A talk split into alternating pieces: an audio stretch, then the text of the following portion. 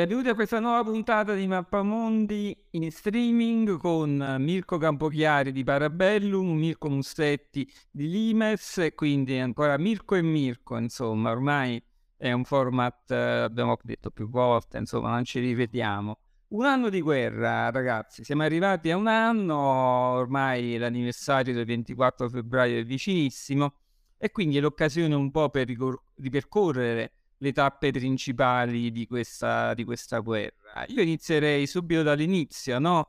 Ho qui tutte le carte un po' del che mm, questo insomma in questi mesi tanti numeri di Limes dedicati, a, mm, dedicati alla guerra. Questa è la prima carta che facemmo uh, proprio sull'inizio. Vedete i quattro fronti eh, dell'offensiva, quella diretta su Kiev, su Kharkiv e poi a sud, eh, insomma, più che Donbass era Mariupol, la zona meridionale verso Nova Kakhovka, Kherson e così via.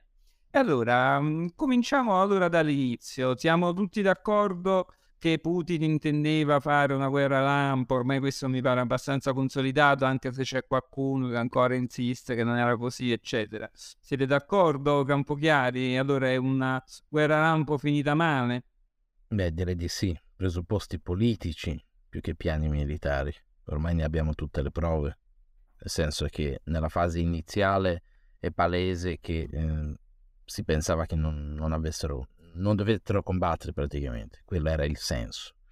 E lo, abbiamo varie prove, il fatto che si erano portati dietro i poliziotti, ci sono anche delle prove empiriche, sono stati distrutti dei mezzi che portavano dentro equipaggiamento per Cellerini, quindi evidentemente i russi pensavano di doversi occupare più dei, della popolazione che non dell'esercito ucraino. Um, sappiamo di documenti fuoriusciti da alcune spie russe che molto probabilmente sono vere, dove era stato dato l'ordine di consegnare praticamente le chiavi delle case eh, che loro avevano a Kiev perché dovevano subentrare, diciamo, um, i nuovi governatori, insomma, quelli che avrebbero gestito la situazione.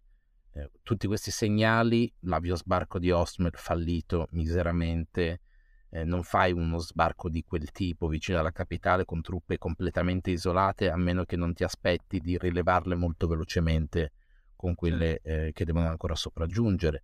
Tutti questi fattori indicano, compresa la telefonata di Putin, la famosa chiamata a due o tre giorni dallo scoppio della guerra, eh, riferita all'esercito ucraino, deponente Zelensky ci mettiamo d'accordo, è già sintomatico del fatto che non, eh, non è andata come era stata pianificata.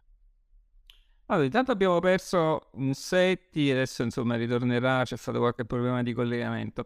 Tu ricordavi proprio la vicenda dell'aeroporto Antonov, no? Il, e quello secondo me è stato uno dei momenti chiavi iniziali, perché lì insomma furono inviate le truppe speciali russe, Parà, um, gli elicotteri, e, e arrivare così insomma, lanciare questa testa di ponte, doveva essere una testa di ponte, no? Lì a pochi chilometri, decina o poco più di chilometri dalla capitale. Una volta preso quell'aeroporto, lì sarebbe stato usato appunto per sbarcare truppe, mezzi, materiali e, ehm, e così via. Intanto risalutiamo, eccomi, Fumussetti.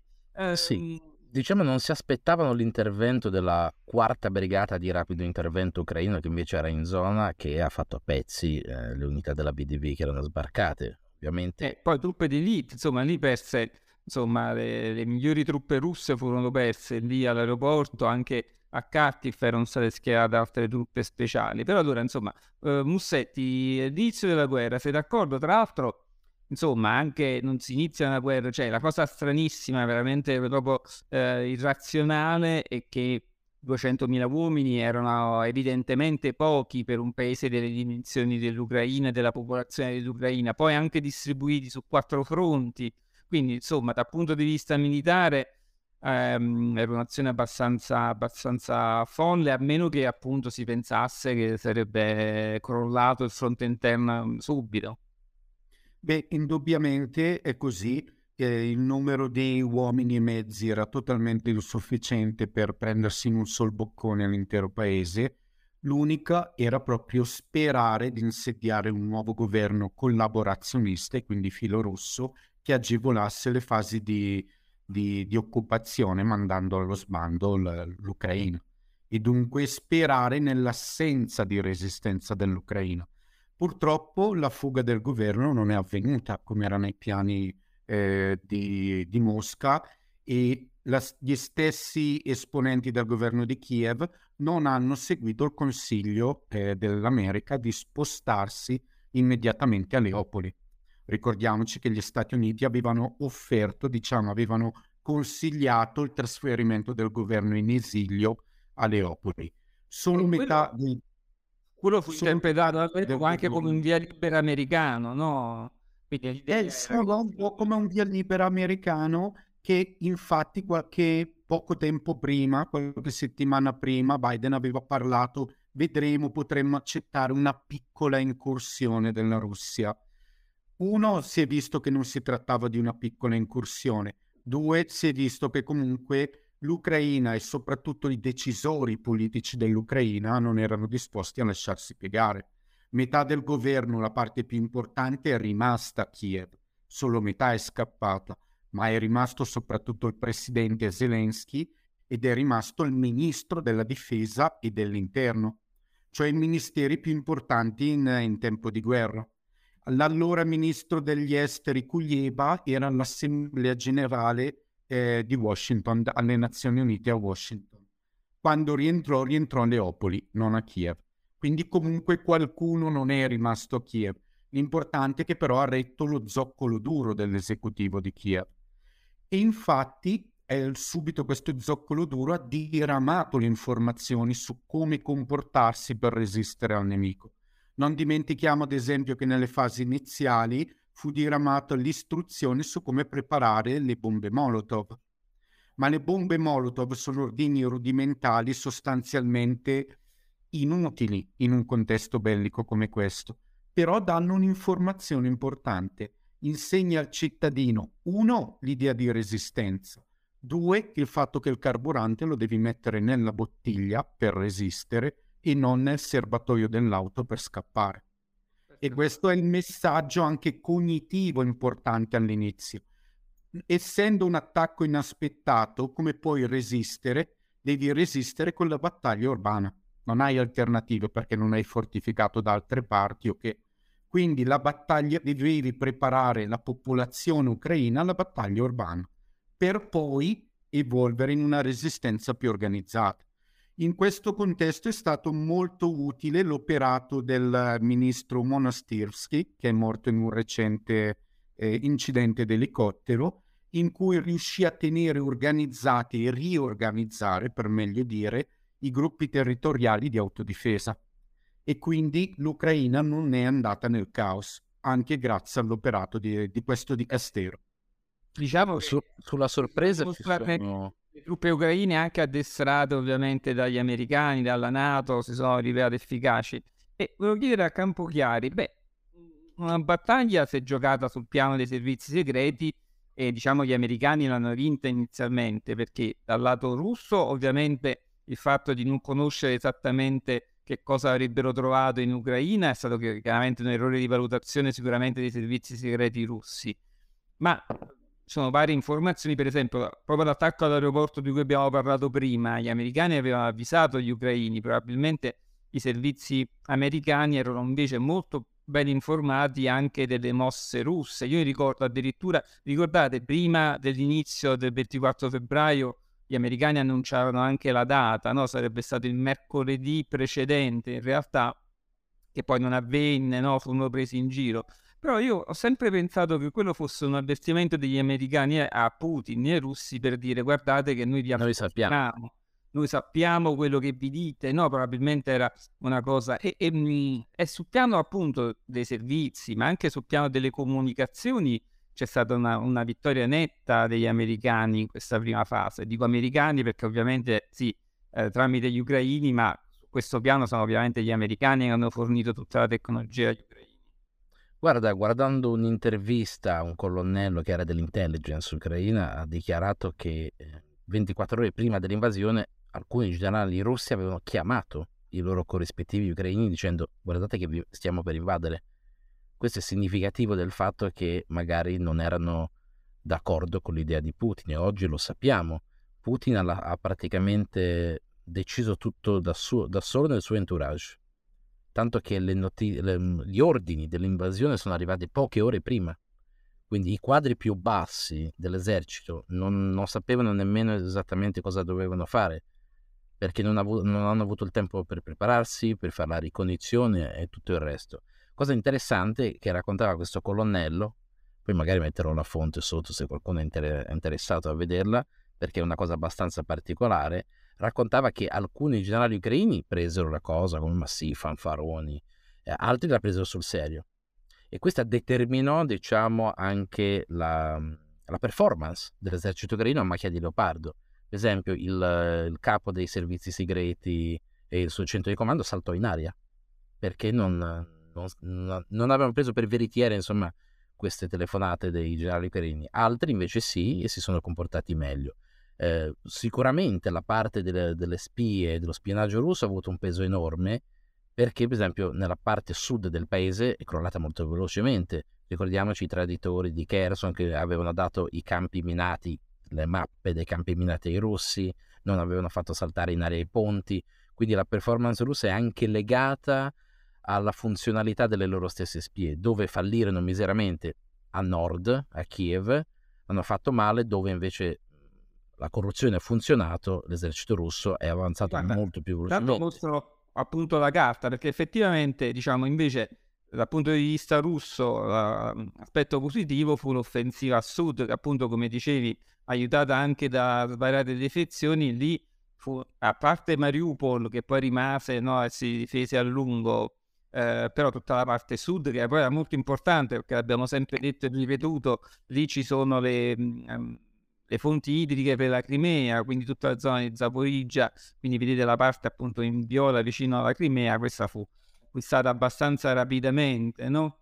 Fa capire come l'intelligence abbia un ruolo fondamentale in, nella guerra moderna perché Kherson sarà l'unica eh, capitale di, di, oblast che riusciranno a catturare, lo faranno molto velocemente. Eh, tanto che all'inizio gli occidentali, vedendo come stava progredendo l'invasione russa, davano agli ucraini due o tre settimane in realtà, poi tutto invece rallenterà. Questo per eh, gli errori iniziali, quando fai un'invasione su basi politiche, non su pianificazione militare, eh, finisci nei guai. Il discorso che si vede, la puntata enorme offensiva da Sumi, anzi Belgorod, Sumi, eh, Chernihiv e poi Kiev, che finirà nel famoso video che tutti credo hanno visto, la famosa colonna di Brovary, che arriva letteralmente a 15 km dalla capitale, che viene colpita dall'artiglieria ucraina e fa dietro front. Quello sarà il punto, diciamo, apicale eh, dell'avanzata russa che si era un po', io lo chiamo l'effetto elastico. Quando tiri troppo un elastico a un certo punto si spezza. E lì la logistica dei russi verrà meno anche perché, ricordiamoci, all'epoca veniva martoriata dai droni Bayraktar, che... Eh sì, l'altra grande novità di questa guerra è l'utilizzo dei droni che tesoro. Allora, Mussetti, so che f- Mirko Mussetti freme e quindi gli devo dare la parola sull'isola dei serpenti, no? Che fu un capitolo importante di questa fase iniziale. Mussetti, ne approfitto anche per dirti, cioè, ormai sta diventando una sorta di meme, no? Questa, insomma. Allora, diciamolo apertamente, se qualcuno avesse ancora un dubbio. Mirko Mussetti non è moldavo, non è neppure rumeno, insomma, è, è di Bergamo, italianissimo, insomma, quindi cimentiamo sul nascere questa, questa cosa che sta insomma però insomma a te la parola l'isola dei serpenti. Ok grazie Alf. Allora sì una cosa che ha colpito molto nelle fasi iniziali della guerra è stata la cattura di questo isolotto disabitato che è un'isola di fronte al delta del Danubio. E, ed è un isolotto disabitato sostanzialmente. La domanda che dobbiamo porci è perché la Russia voleva conquistare l'isola dei serpenti? Perché sprecare uomini e andare a catturare quest'isola, dove peraltro il, i militari ucraini che vi erano insediati mandarono a quel paese, diciamo così, la flotta russa?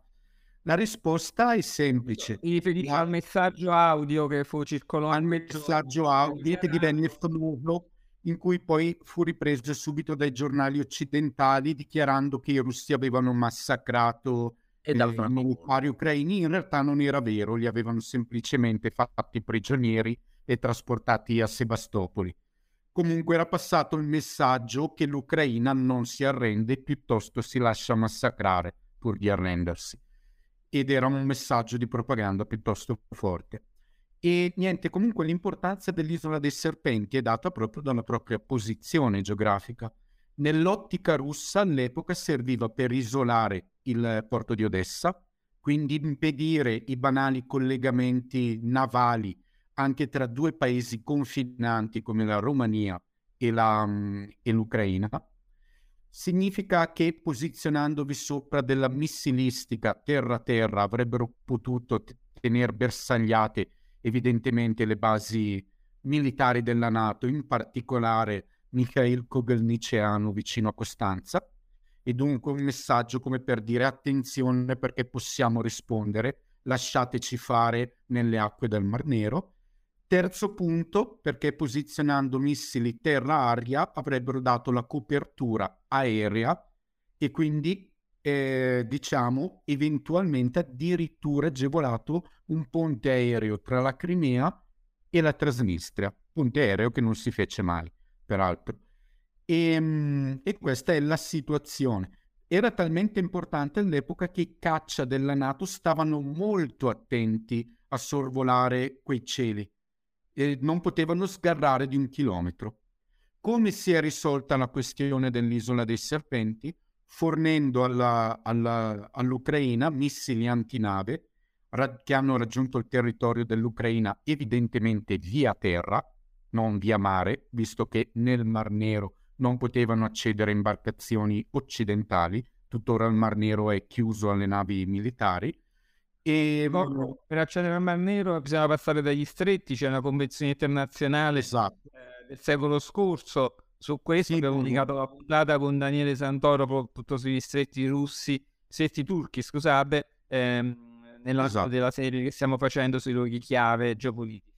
Quindi in particolare i missili Harpoon di produzione americana sono diventati determinanti ma anche a dire il vero anche semplicemente gli obici Cesar che continuavano a bersagliare l'isola dei serpenti, i russi a quel punto hanno capito che diventava troppo dispendioso occuparla.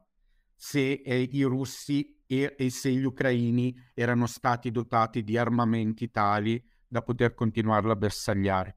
Sono andati avanti diverso tempo i russi a continuare a rifornire l'isola per poi capire che era eh, sarebbe diventata una, una terra di nessuno.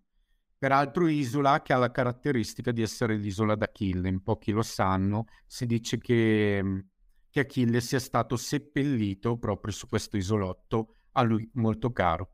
Questa è una piccola chicca buttata lì. Hai aggiunto questa cosa, ricordo che abbiamo parlato spesso dell'isola dei serpenti, anzi ricordo che c'è una playlist sul canale dedicata proprio alla guerra in Ucraina, sono più di 100 video che abbiamo fatto nel corso di quest'anno e quindi potete lì andare a vedere tutte le puntate. Però sempre rimanendo sull'isola dei serpenti, eh, Mirko Campochiari mi ha appunto mandato prima dell'inizio di questa trasmissione eh, l'immagine di questo francobollo. Che cos'è Campochiari? È un francobollo che mi ha mandato un contatto ucraino perché ora diventa praticamente introvabile, è diventato da collezionisti e io volevo fare la notare una particolarità, questo francobollo è attaccato sul mio tesserino da subacqueo perché la Mosca è finita insomma in fondo al mar, così mi daranno del filo ucraino. Aspetta, aspetta che, aspetta che ti facciamola vedere, ecco. Eh beh, ti sarà usare un filo ucraino. Eh vabbè, a me me le mando, cioè comunque da storico avere questo che è introvabile, insomma è fenomenale. E ora ne è uscito uno nuovo. Non hai niente a che fare col Mar Baltico, Nord Stream, operazioni del genere, no? Non è... No, no, no. no. no la verità. Sto scherzando. Allora, qui il francobollo, appunto, questo c'è, insomma, il militare ucraino che, diciamo, non ha un gesto gentile nei confronti della, della nave russa Moskva, penso che fosse la Moskva, che poi, appunto, è stata, tra l'altro, colpita e affondata, no, dal dagli ucraini da, da, un drone. Erano... Era un attacco fatto con i droni. Con i Hanno saturato le difese, diciamo, aeree della nave e poi è stato colpito da un drone. Poi era l'ammiraglia russa nel Mar Nero. Quello fu anche no, una, mm, dire, un brutto colpo per la marina russa. Da allora la marina russa si è comportata in maniera molto molto più conservativa, anche dopo gli attacchi diciamo con i droni barchino eh, che erano stati fatti a Sevastopoli. Da allora diciamo tende ad agire più dal Mar d'Azov o dalla parte sud diciamo della Crimea, non si espongono quasi più diciamo dalle parti di Odessa eh, anche altre navi vennero danneggiate proprio in, in quel periodo. Diciamo che la, la, marina russa ha performato molto male, ha perso diciamo un po' di capelli dal proprio scalpo e poi ha cominciato soltanto a fare attacchi a lunga distanza. Ultimamente attaccano con i caliber eh, e cose del genere, ma si tengono ben lontani. Eh, ricordiamoci anche l'importanza del, del corridoio del grano. L'isola del Serpenti serviva ai russi per controllare questa cosa e poi con gli attacchi degli ucraini alla base di Sevastopoli volevano uscire dall'accordo. Quindi io credo ora ci sia un tacito assenso, gli ucraini non attaccano le navi russe e i russi continuano a mantenere l'accordo. Allora, qua vi mostro la prima carta che facevano, perché vedete a sud questa striscia gialla che arriva, passa per Odessa, arriva fino alla Transnistria, all'isola dei Serpenti. Allora, la storia non si fa con i sé, ovviamente, ma secondo voi No, se invece i russi di fare questi attacchi su vari fronti si fossero concentrati sul sud, dove abbiamo visto è stato il momento per loro migliore, più favorevole all'inizio, avrebbero potuto raggiungere Odessa, che sarebbe stata una grande vittoria perché sarebbe stato togliere il mare, la sbocca al mare all'Ucraina e questo sarebbe stato sicuramente per il futuro del paese decisivo. O, l'intenzione era quella. L'intenzione era quella hanno preso molto velocemente Kherson e poi si sono fermati praticamente a Mykolaiv. Hanno tentato di avanzare ancora un po', circa 60 km, fra l'altro puntavano alla centrale nucleare più che andare verso Odessa e probabilmente a Odessa doveva venire uno sbarco. Il problema è che gli ucraini erano preparati, avevano praticamente creato tutto un sistema difensivo anche sulle spiagge, minando un sistema di barriere e poi proprio nel primo giorno di guerra, magari qualcuno non se lo ricorda, ma a un certo punto si accesero le famose luci rosse sopra molti palazzi di Odessa. Erano praticamente tutta una serie di appartamenti eh, affittati da delle spie russe o da collaborazionisti che avevano acceso queste luci rosse che vennero scoperte dalla popolazione che sfondarono praticamente eh, le porte delle case per disattivarle. Non si sa ancora ad oggi a cosa servivano quelle luci rosse, se era un segnale per i paracadotisti sul punto dove dovevano sbarcare o se aveva un altro significato eh, di utilità militare. Non si è mai capito esattamente qual era il senso. Diciamo che in linea generale sia a Odessa come a Kiev le cellule eh, russe hanno fallito. Ricordiamoci che c'era un gruppo che tentava di uccidere Zelensky che vennero arrestati per le strade l'altro andavano in giro con delle bombolette con un particolare spray eh, riflettente per marcare praticamente i palazzi dove probabilmente eh, dovevano colpire i russi o dove si dovevano fare eh, degli sbarchi. Tutto questo è stato smontato molto velocemente, il che mi dà da pensare che eh, i servizi di informazione green già sapessero e li hanno esattamente disabilitati nel momento in cui eh, era funzionale, quindi erano già attenzionati e tenuti sotto, sott'occhio perché in quasi tutti i casi, a parte il caso diciamo del traditore, del governatore della zona di Kherson, per il resto le piccole unità uh, interne hanno fallito tutte miseramente, cioè le quinte colonne non hanno fatto quasi nulla. Io ricordo, Mussetti, ricordo anche il video di Lukashenko che no, fu definito una gaff dove mostrò appunto l'obiettivo fosse arrivare a Odessa alla Transnistria. Secondo me era un po' voluto e poi insomma anche qui personaggio Lukashenko interessante perché all'inizio di fatto partecipa all'addestramento, le, le esercitazioni che per mesi si sono protratte prima della via della guerra sono avvenute in Bielorussia, da lì passarono poi per attaccare Kiev, poi a un certo punto è un po' scomparso. La collaborazione, tra virgolette, Lukashenko è scomparsa, poi è tornata adesso solo negli ultimi mesi, si è riparlato di una nuova offensiva dalla Bielorussia. Insomma, quando ha visto un po' la mala parata, si è, si è tirato indietro. Che ne dici, Mossetti? Allora, sicuramente Lukashenko è una persona particolare ha il potere da tantissimo tempo, quindi non è uno stupido se ha il potere da così tanto tempo, quindi è un equilibrista per molti anni è riuscito a reggersi in equilibrio tra Occidente e Russia, diciamo, e addirittura in molti casi trasformando il proprio stesso paese, la Bielorussia, in una sorta di grande paese per lo smercio di prodotti occidentali verso la Russia, banalmente triangolando ed aggirando le sanzioni che erano già imposte fin dal 2014 alla Russia dunque vendendo prodotti magari occidentali alla Bielorussia che a sua volta li rigirava alla Russia. Quindi è un, è un leader abbastanza, eh, diciamo, abituato a, a stare sul, sul, filo del rasoio, diciamo. Il problema di Lukashenko però il, sono state le ultime elezioni, con ogni probabilità truffate, anzi togliamo anche con ogni probabilità, comunque hanno seguito grosse proteste popolari, probabilmente pilotate o foraggiate dall'estero, che sono state soppresse con la violenza in Bielorussia. Lì Lukashenko ha capito che era rimasto da solo, che non aveva più alleati verso Occidente, non poteva più guardare verso Occidente perché l'Occidente aveva deciso di destituire il cosiddetto ultimo dittatore d'Europa espressione che peraltro fa un po' sorridere visto che adesso il dittatore è Putin. Prima era l'ultimo dittatore, era solo Lukashenko. E, ehm, e quindi è successa questa cosa. Lukashenko non ha alternative, c'ha solo Mosca come alleato. Non ha altri paesi a cui guardare. Quindi è costretto a dire di sì al, al, a, a Putin su molti progetti, ad esempio su quelli attinenti all'unione statale tra Russia e Bielorussia, che peraltro hanno incentivato la collaborazione militare e permesso proprio grazie a questi accordi alla Russia di attaccare l'Ucraina dal, proprio, dal territorio della Russia bianca, della Bielorussia.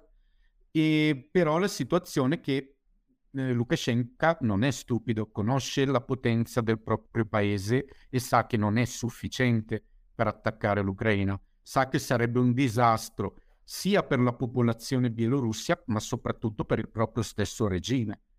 Quindi non ha alcuna intenzione di attaccare da nord verso eh, la, l'Ucraina da nord, piuttosto insiste nella contrapposizione con la Polonia. In questo modo cerca di eh, far capire a Putin, attenzione, io sono utile alla Federazione russa, ma sono più utile presidiando il confine eh, ovest verso la Polonia, a contatto della Polonia. Dice a Putin non dimenticarci che c'è sempre la questione del Suvalki Gap, ovvero di quel corridoio terrestre che collega Kaliningrad alla Bielorussia e dunque alla Federazione russa. Lasciate che presidiamo bene questi confini, non coinvolgeteci nella vostra guerra all'interno dell'Ucraina.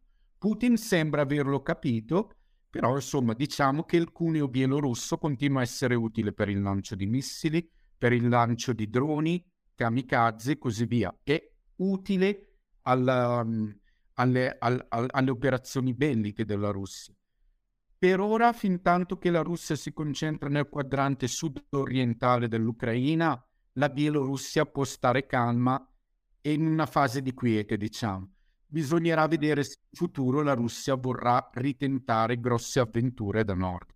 Allora lì potrebbe ricambiare il rapporto Putin-Lukashenko. Allora, siamo arrivati alla primavera, è fallita l'offensiva su Kiev, però la Russia comunque in questa fase ancora controlla Kharkiv, che ricorda la seconda città dell'Ucraina. Eh, però no, no, Kharkiv non l'hanno mai preso.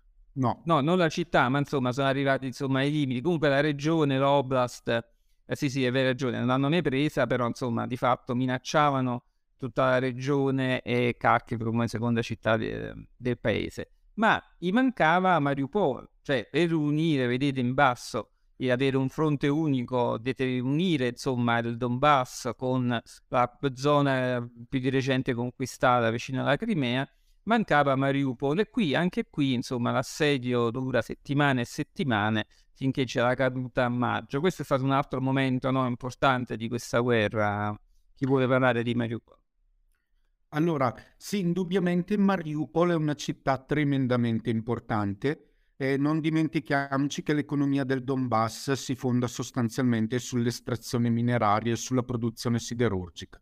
Si tratta dunque di prodotti molto ingombranti se, e molto richiesti sul mercato globale.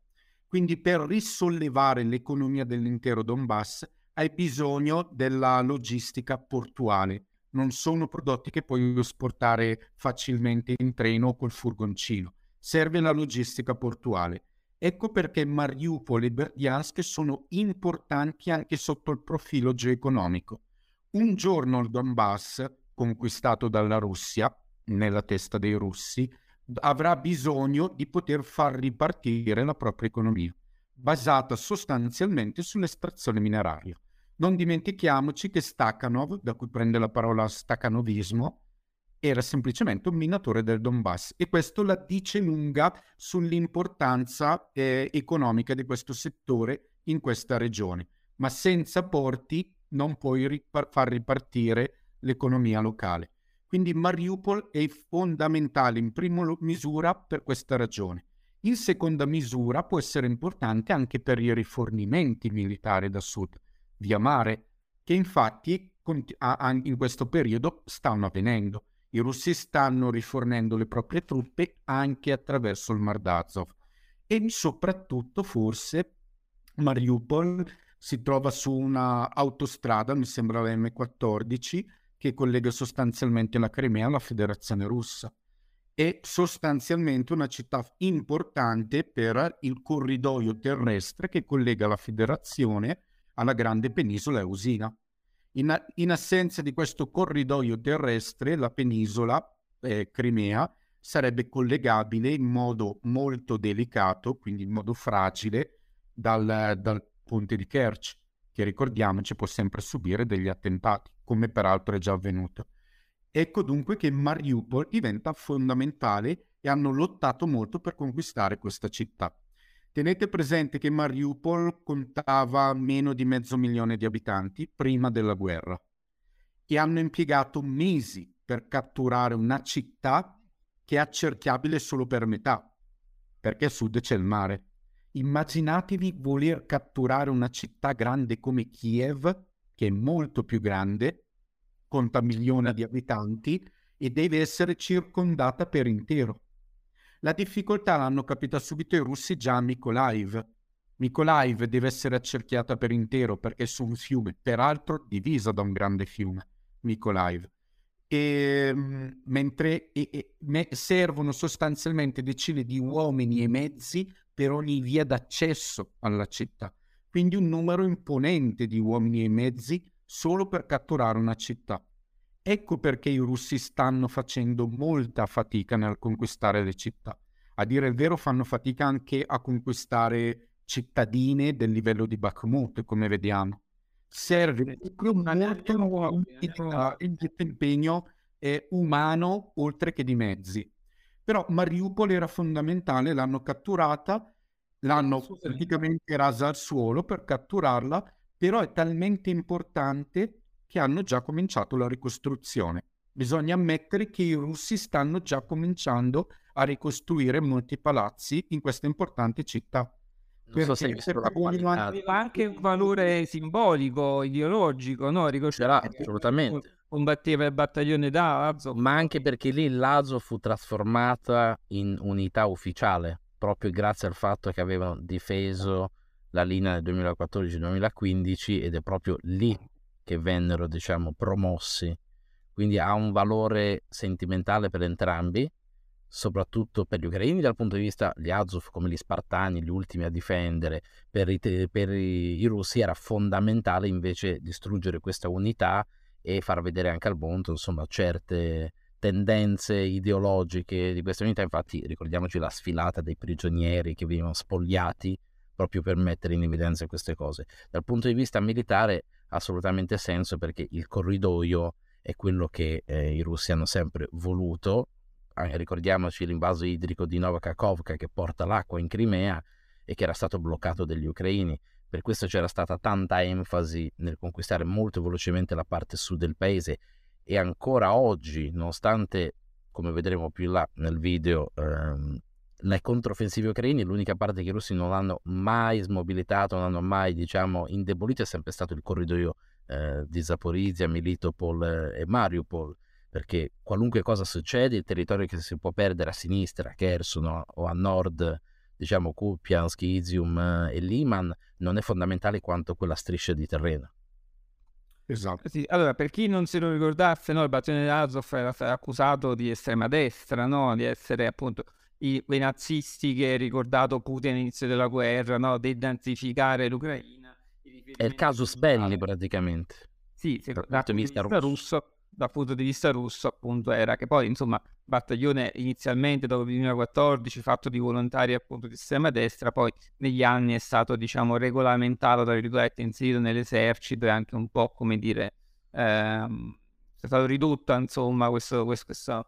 poi se non sbaglio tra l'altro si parlò all'epoca anche appunto di questi guerriglieri irriducibili che i russi avrebbero massacrato e tutto. In realtà molti furono fatti prigionieri, c'è stato se non sbaglio recentemente anche uno scambio di prigionieri, molti del um, Azov nonostante appunto per i russi avessero questo valore anche ideologico, i russi poi li hanno restituiti agli ucraini in cambio di prigionieri russi.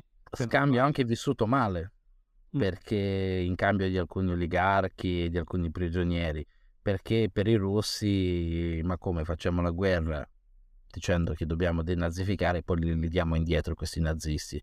Teoricamente dovevano essere giudicati in Russia, quindi quello è stato uno smacco, una delle, una, diciamo, delle incrinature che sono emerse proprio in, in quella fase. ricordiamoci anche che i russi credevano di poter entrare a Kharkiv e venire accolti, rimasero stupiti della resistenza di Kharkiv, più che di Kiev, lì se l'aspettavano più che altro, ma a Kharkiv assolutamente no.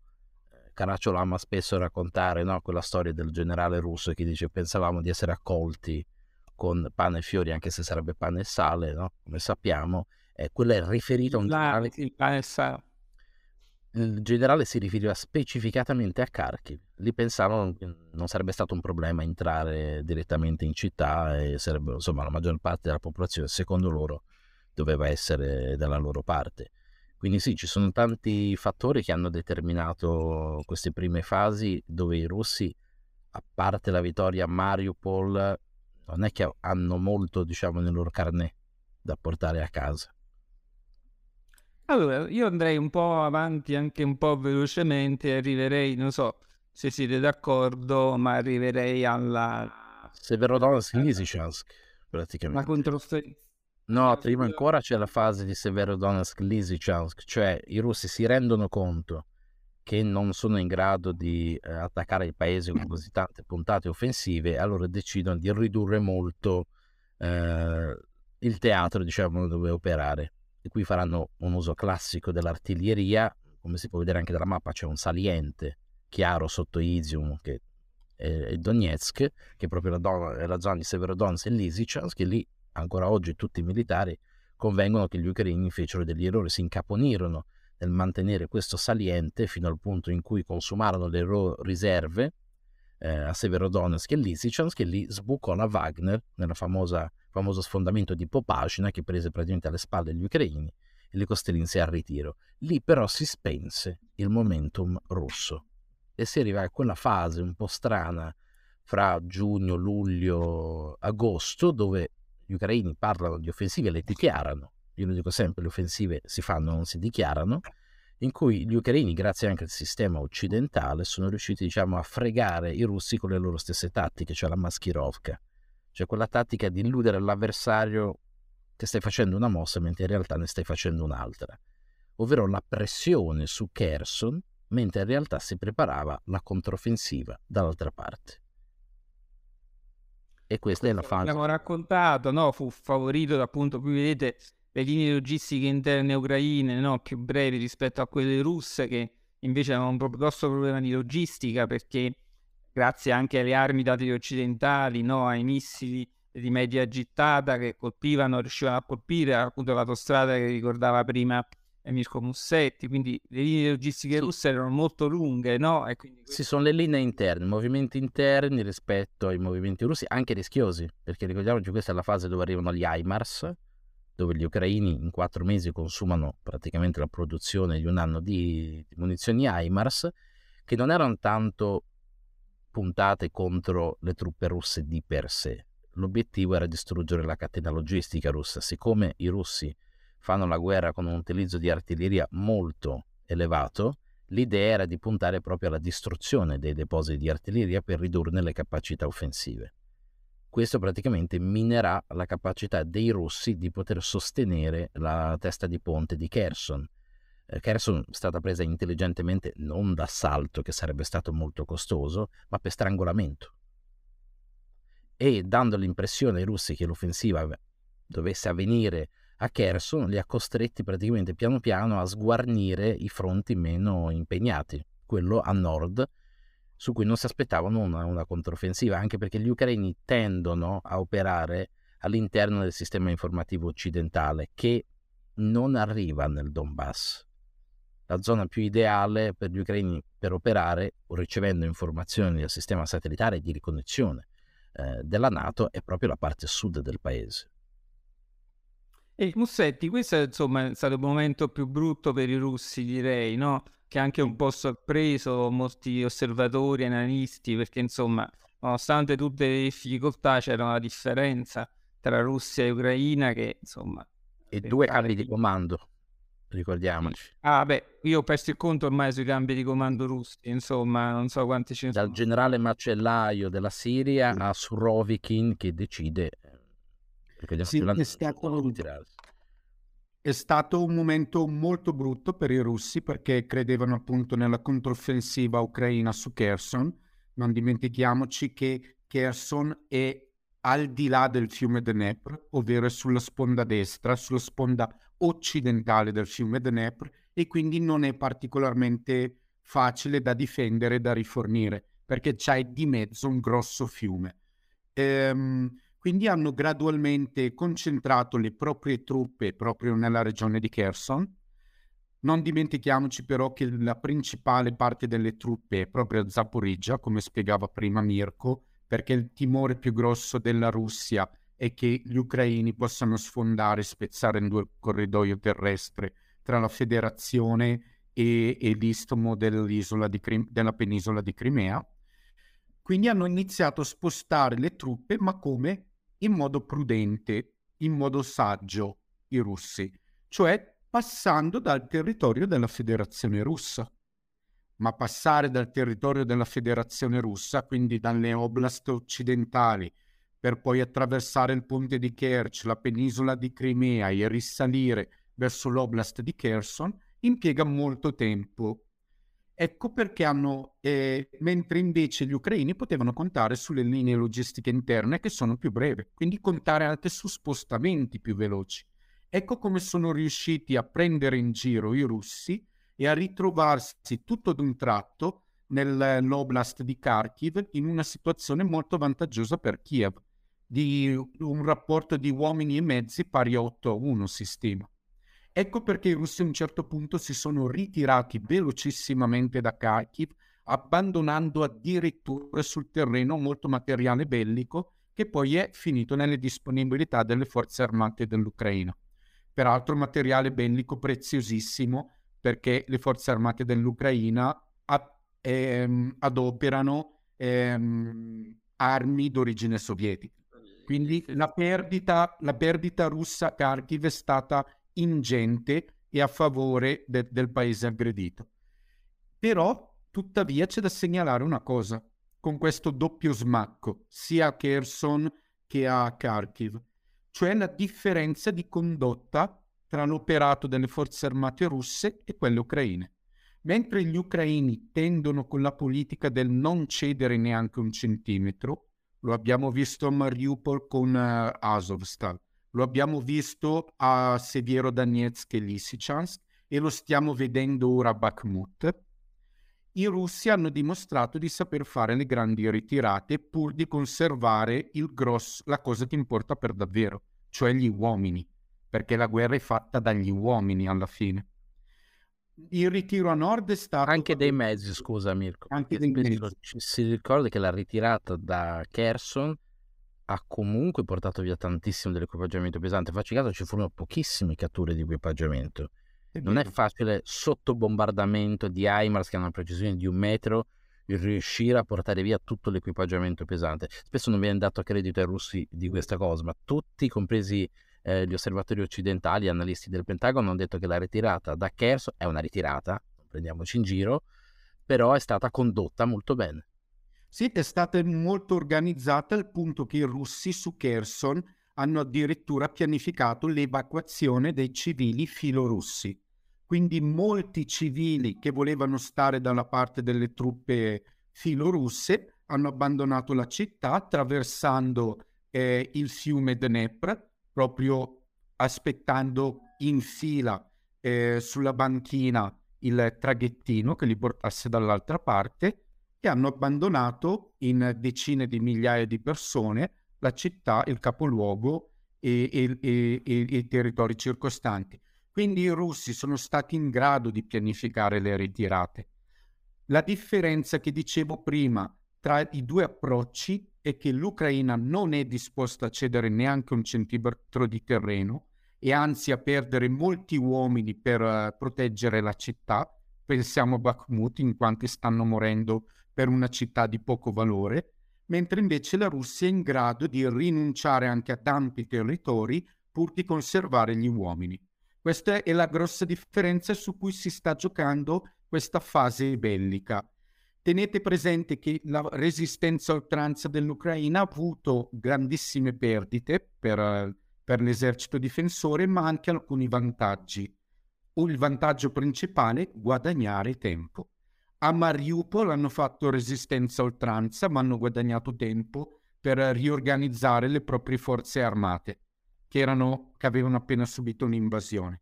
A Lisic, anche se Bierodonetsk, hanno guadagnato tempo in attesa degli HIMARS, che sono un sistema d'arma diventato molto prezioso.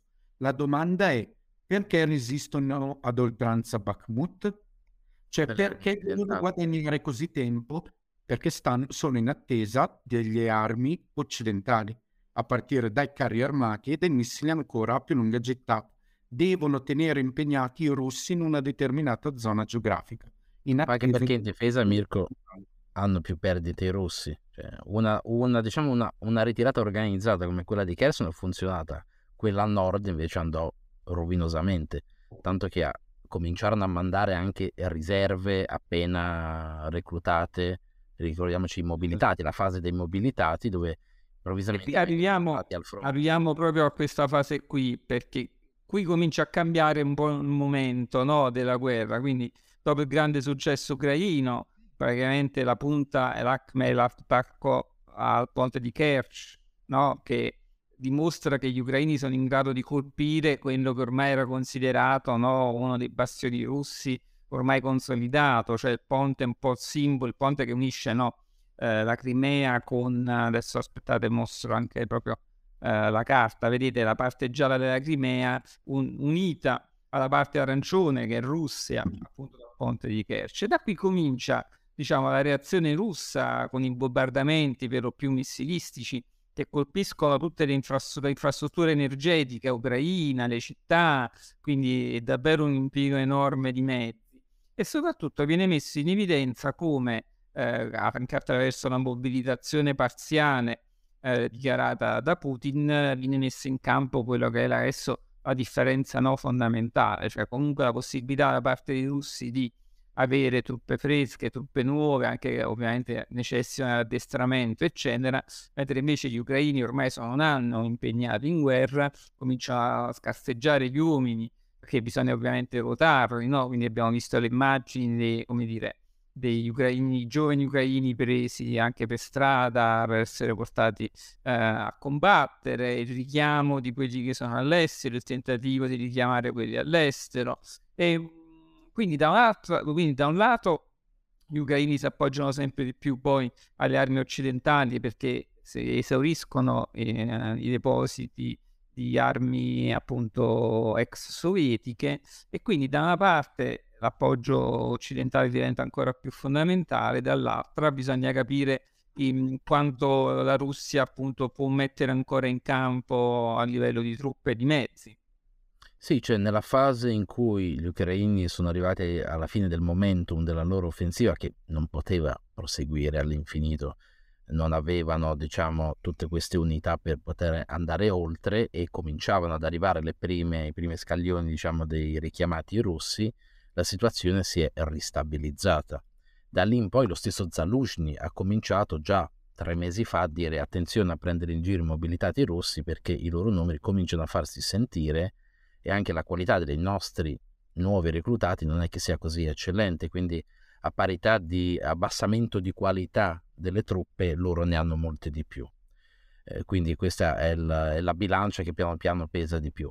Sicuramente si combatte a Bakhmut perché, come nelle fasi precedenti, gli ucraini qui devono prendere tempo e perché in una fase difensiva riesce a contenere le perdite. Sicuramente in questo momento sono i russi e la Wagner a spendersi di più. Tra l'altro, proprio in queste ore stanno uscendo delle immagini anche abbastanza eh, tragiche di eh, pile e pile di morti della Wagner e lo stesso Prigozhin che si lamenta perché siamo arrivati al punto di rottura dove Prigozhin praticamente dice che ehm, l'esercito non ci dà le munizioni sono completamente divisi in questo momento, non danno supporto né nulla, ci sono i suoi proprio annunci, eh, video dove denuncia questa cosa. Nei mesi c'era st- sempre stata più diatriba interna tra Kadyrov, Prigozhin, l'esercito regolare. Ricordiamoci che le sconfitte dei russi proprio a Kupiansk, Izium furono ad opera del generale Lapin che non gestì bene il suo fronte, ultimamente è stato ripescato e riportato diciamo nella catena di comando eh, insieme a tutti gli altri. Questo era un modo per l'esercito di segnalare a Prigogine e Cagliari che le vostre critiche non, eh, non ve le potete permettere contro l'esercito regolare e ora c'è proprio il, lo stacco netto tra la VDV, cioè l'unità aviotrasportate paracadutiste, e la Wagner che non collaborano più con la denuncia di Prigogine che letteralmente fa vedere le foto dei morti e dice questo è per colpa vostra perché non ci state dato, eh, dando munizionamento. Dall'altra eh, parte... È un'altra caratteristica, cioè fin dall'inizio, ma ancora adesso di più, eh, si vedono no, vari soggetti del fronte russo in competizione tra loro, probabilmente no, anche per mettersi in mossa nei confronti di Putin. Per esempio, a Bakhmut il protagonista era Wagner, no, che dicevi di Prigozhin, che ne ha fatto un po' obiettivo politico e adesso appunto le forze regolari russe gliela stanno facendo pagare, insomma, da quello che capisco. Sì, perché si prendeva il merito di Soledar prima contro eh. quelle dell'esercito regolare. E ricordiamoci una tendenza anche pericolosa, secondo me, cioè la creazione delle eh, PMC, Private Military Companies.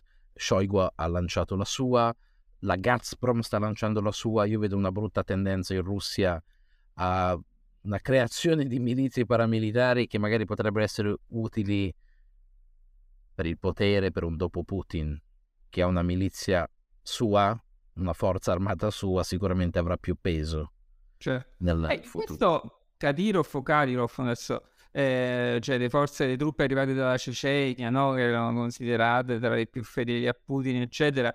Sbaglio un po' di tempo che si sente meno, all'inizio soprattutto era molto um, comunicativo, diciamo così, adesso mi sembra che abbia... Beh sì, erano i primi a farsi i video appena riuscivano a piazzare una bandiera su un paesello, cose del genere, noi ora sappiamo che ci sono un paio di unità guardia della centrale di Zaporizia, qualche unità che sta combattendo dalle parti di Bakhmut e un paio di unità all'interno di Kreminna, ma si vedono sempre e sempre di meno, nonostante lo stesso Kadyrov, guarda caso, poche settimane fa ha detto di voler lanciare anche lui una milizia sua tra PMC, eh, quindi la tendenza è quella. Però lui secondo me ha capito come tira il vento e forse è più in un periodo, diciamo, conservativo.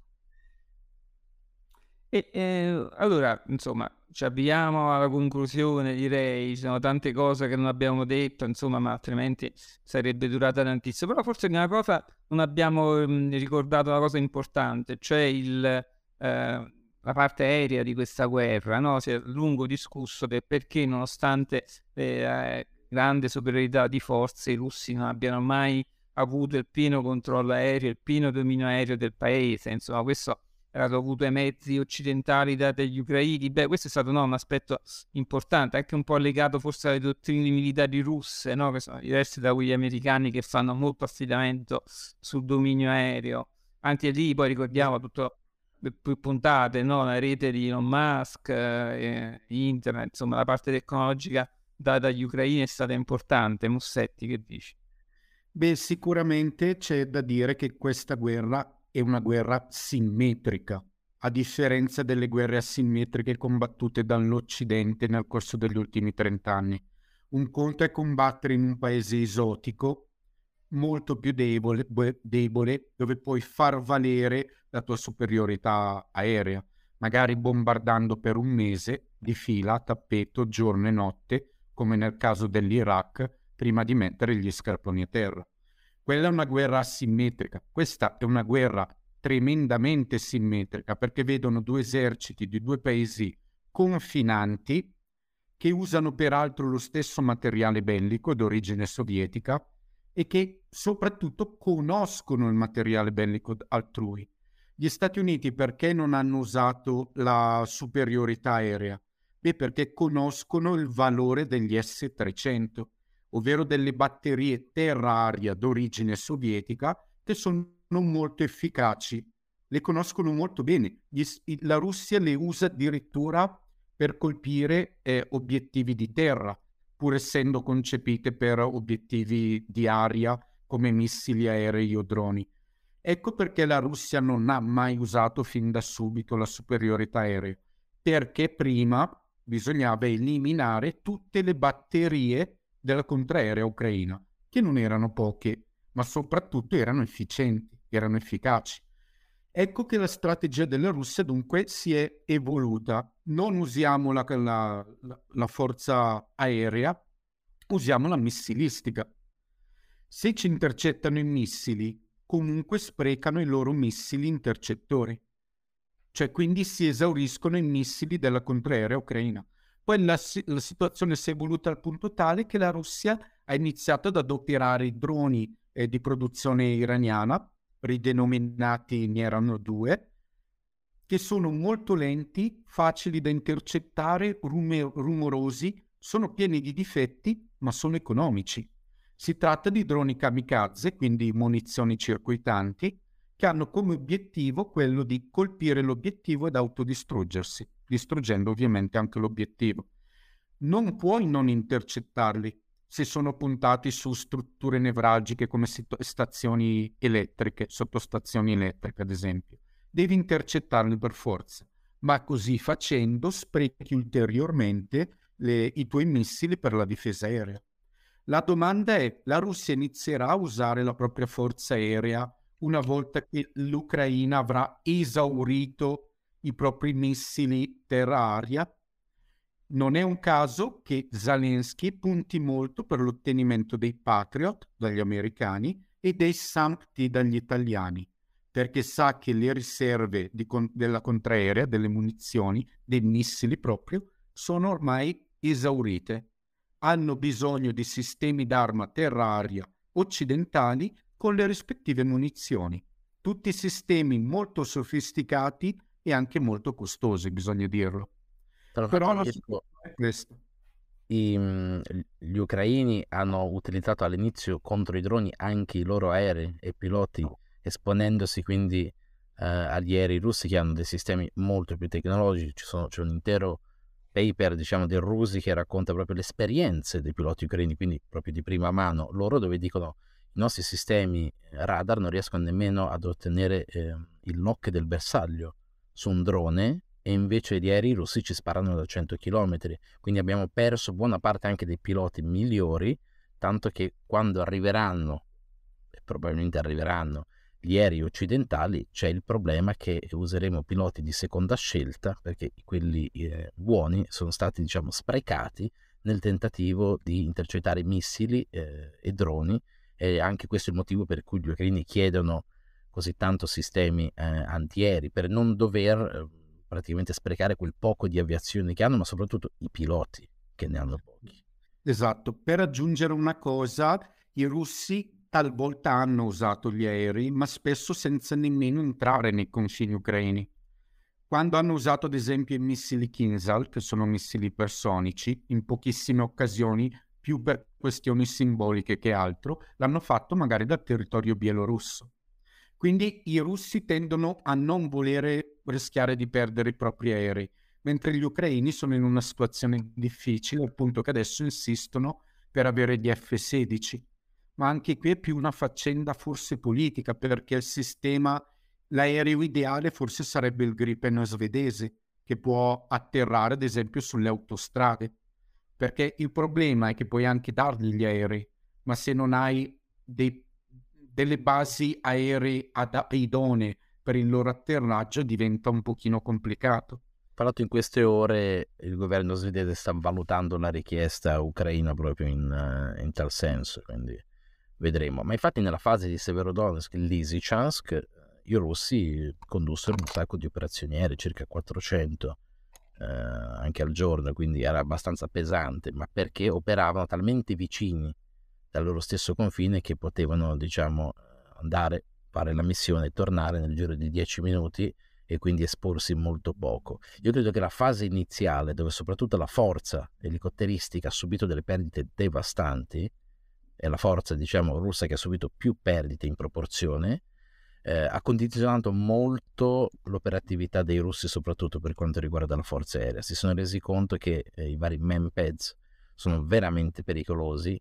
Se ci fate caso, quando vedete gli elicotteri, di solito operano in tiro balistico, cioè non in tiro diretto. Praticamente l'elicottero si inclina e spara i razzi balisticamente, che è il, diciamo, il tiro più impreciso, ma che ti permette di sparare a più distanza possibile proprio perché temono di avvicinarsi troppo sui bersagli e i video di elicotteri russi abbattuti insomma si sprecano. Quindi queste considerazioni sono state fatte. Si vede poco CAS, ad esempio, proprio perché si tende a volare più alto e sparare da distanze massimali per evitare i danni. Quindi questo è il motivo per cui l'aviazione eh, russa, in parte dottrinale anche, hanno sempre operato in concerto con le forze di terra e quindi loro devono sempre operare con un ombrello missilistico e quindi hanno dei limiti proprio operazionali, in parte dovuti anche al fatto che non hanno una gran flotta di tanker, quindi non hanno un concetto del dominio aereo all'americana, per dire c'è cioè una permanenza eh, nei cieli eh, continuativa e quindi si adattano. Poi che abbia anche sottoperformato nel totale, questo forse è anche dovuto dal, per, rit- per ritornare completamente indietro il primo giorno al fatto che nella campagna missilistica dei primi giorni i russi non hanno distrutto tutti i bersagli che normalmente ci si aspetta da un paese di quel tipo. Cioè una dottrina all'americana, shock and awe che tu avevi citato sull'Iraq. Molti aeroporti ucraini continuavano ad essere colpiti due settimane dopo. In realtà, in questi casi, la dottrina militare dovresti farli fuori nelle prime 24 ore. Questo significava che forse anche loro si aspettavano che il paese cadesse nelle prime 24 ore, quindi non erano preparati ad un, diciamo, un piano continuativo di attacchi a bersagli eh, militari e si sono dovuti diciamo, adoprare in corso d'opera. Allora, io... addirittura i non, missili non erano non accogliere l'invito a Campochiari a ricominciare a ripartire diciamo dall'inizio. Ormai abbiamo superato un'ora di trasmissione. Io direi a meno che Musetti a meno che tu non abbia proprio urgenza di dire qualcosa no no chiudiamo. Va bene. Beh, io direi che l'abbiamo fatta in mezz'ora, eh? Eh sì, sì, dovevamo fare mezz'ora. La... E poi ricordate che faremo ancora altre trasmissioni perché purtroppo questa guerra continua e vedremo, no? Adesso le ultime vicende di Bakhmut, eh, vedremo come andrà a finire, vedremo anche eh, se appunto questo anniversario marcherà forse nuove iniziative, forse anche nuove iniziative di negoziati, vedremo. Li seguiremo anche con le prossime trasmissioni sul canale. Allora io ringrazio Mirko Campochiari di Parabellum, Mirko Unsetti di Limes e vi do appuntamento per la prossima trasmissione di Mirko e Mirko. Grazie, ciao.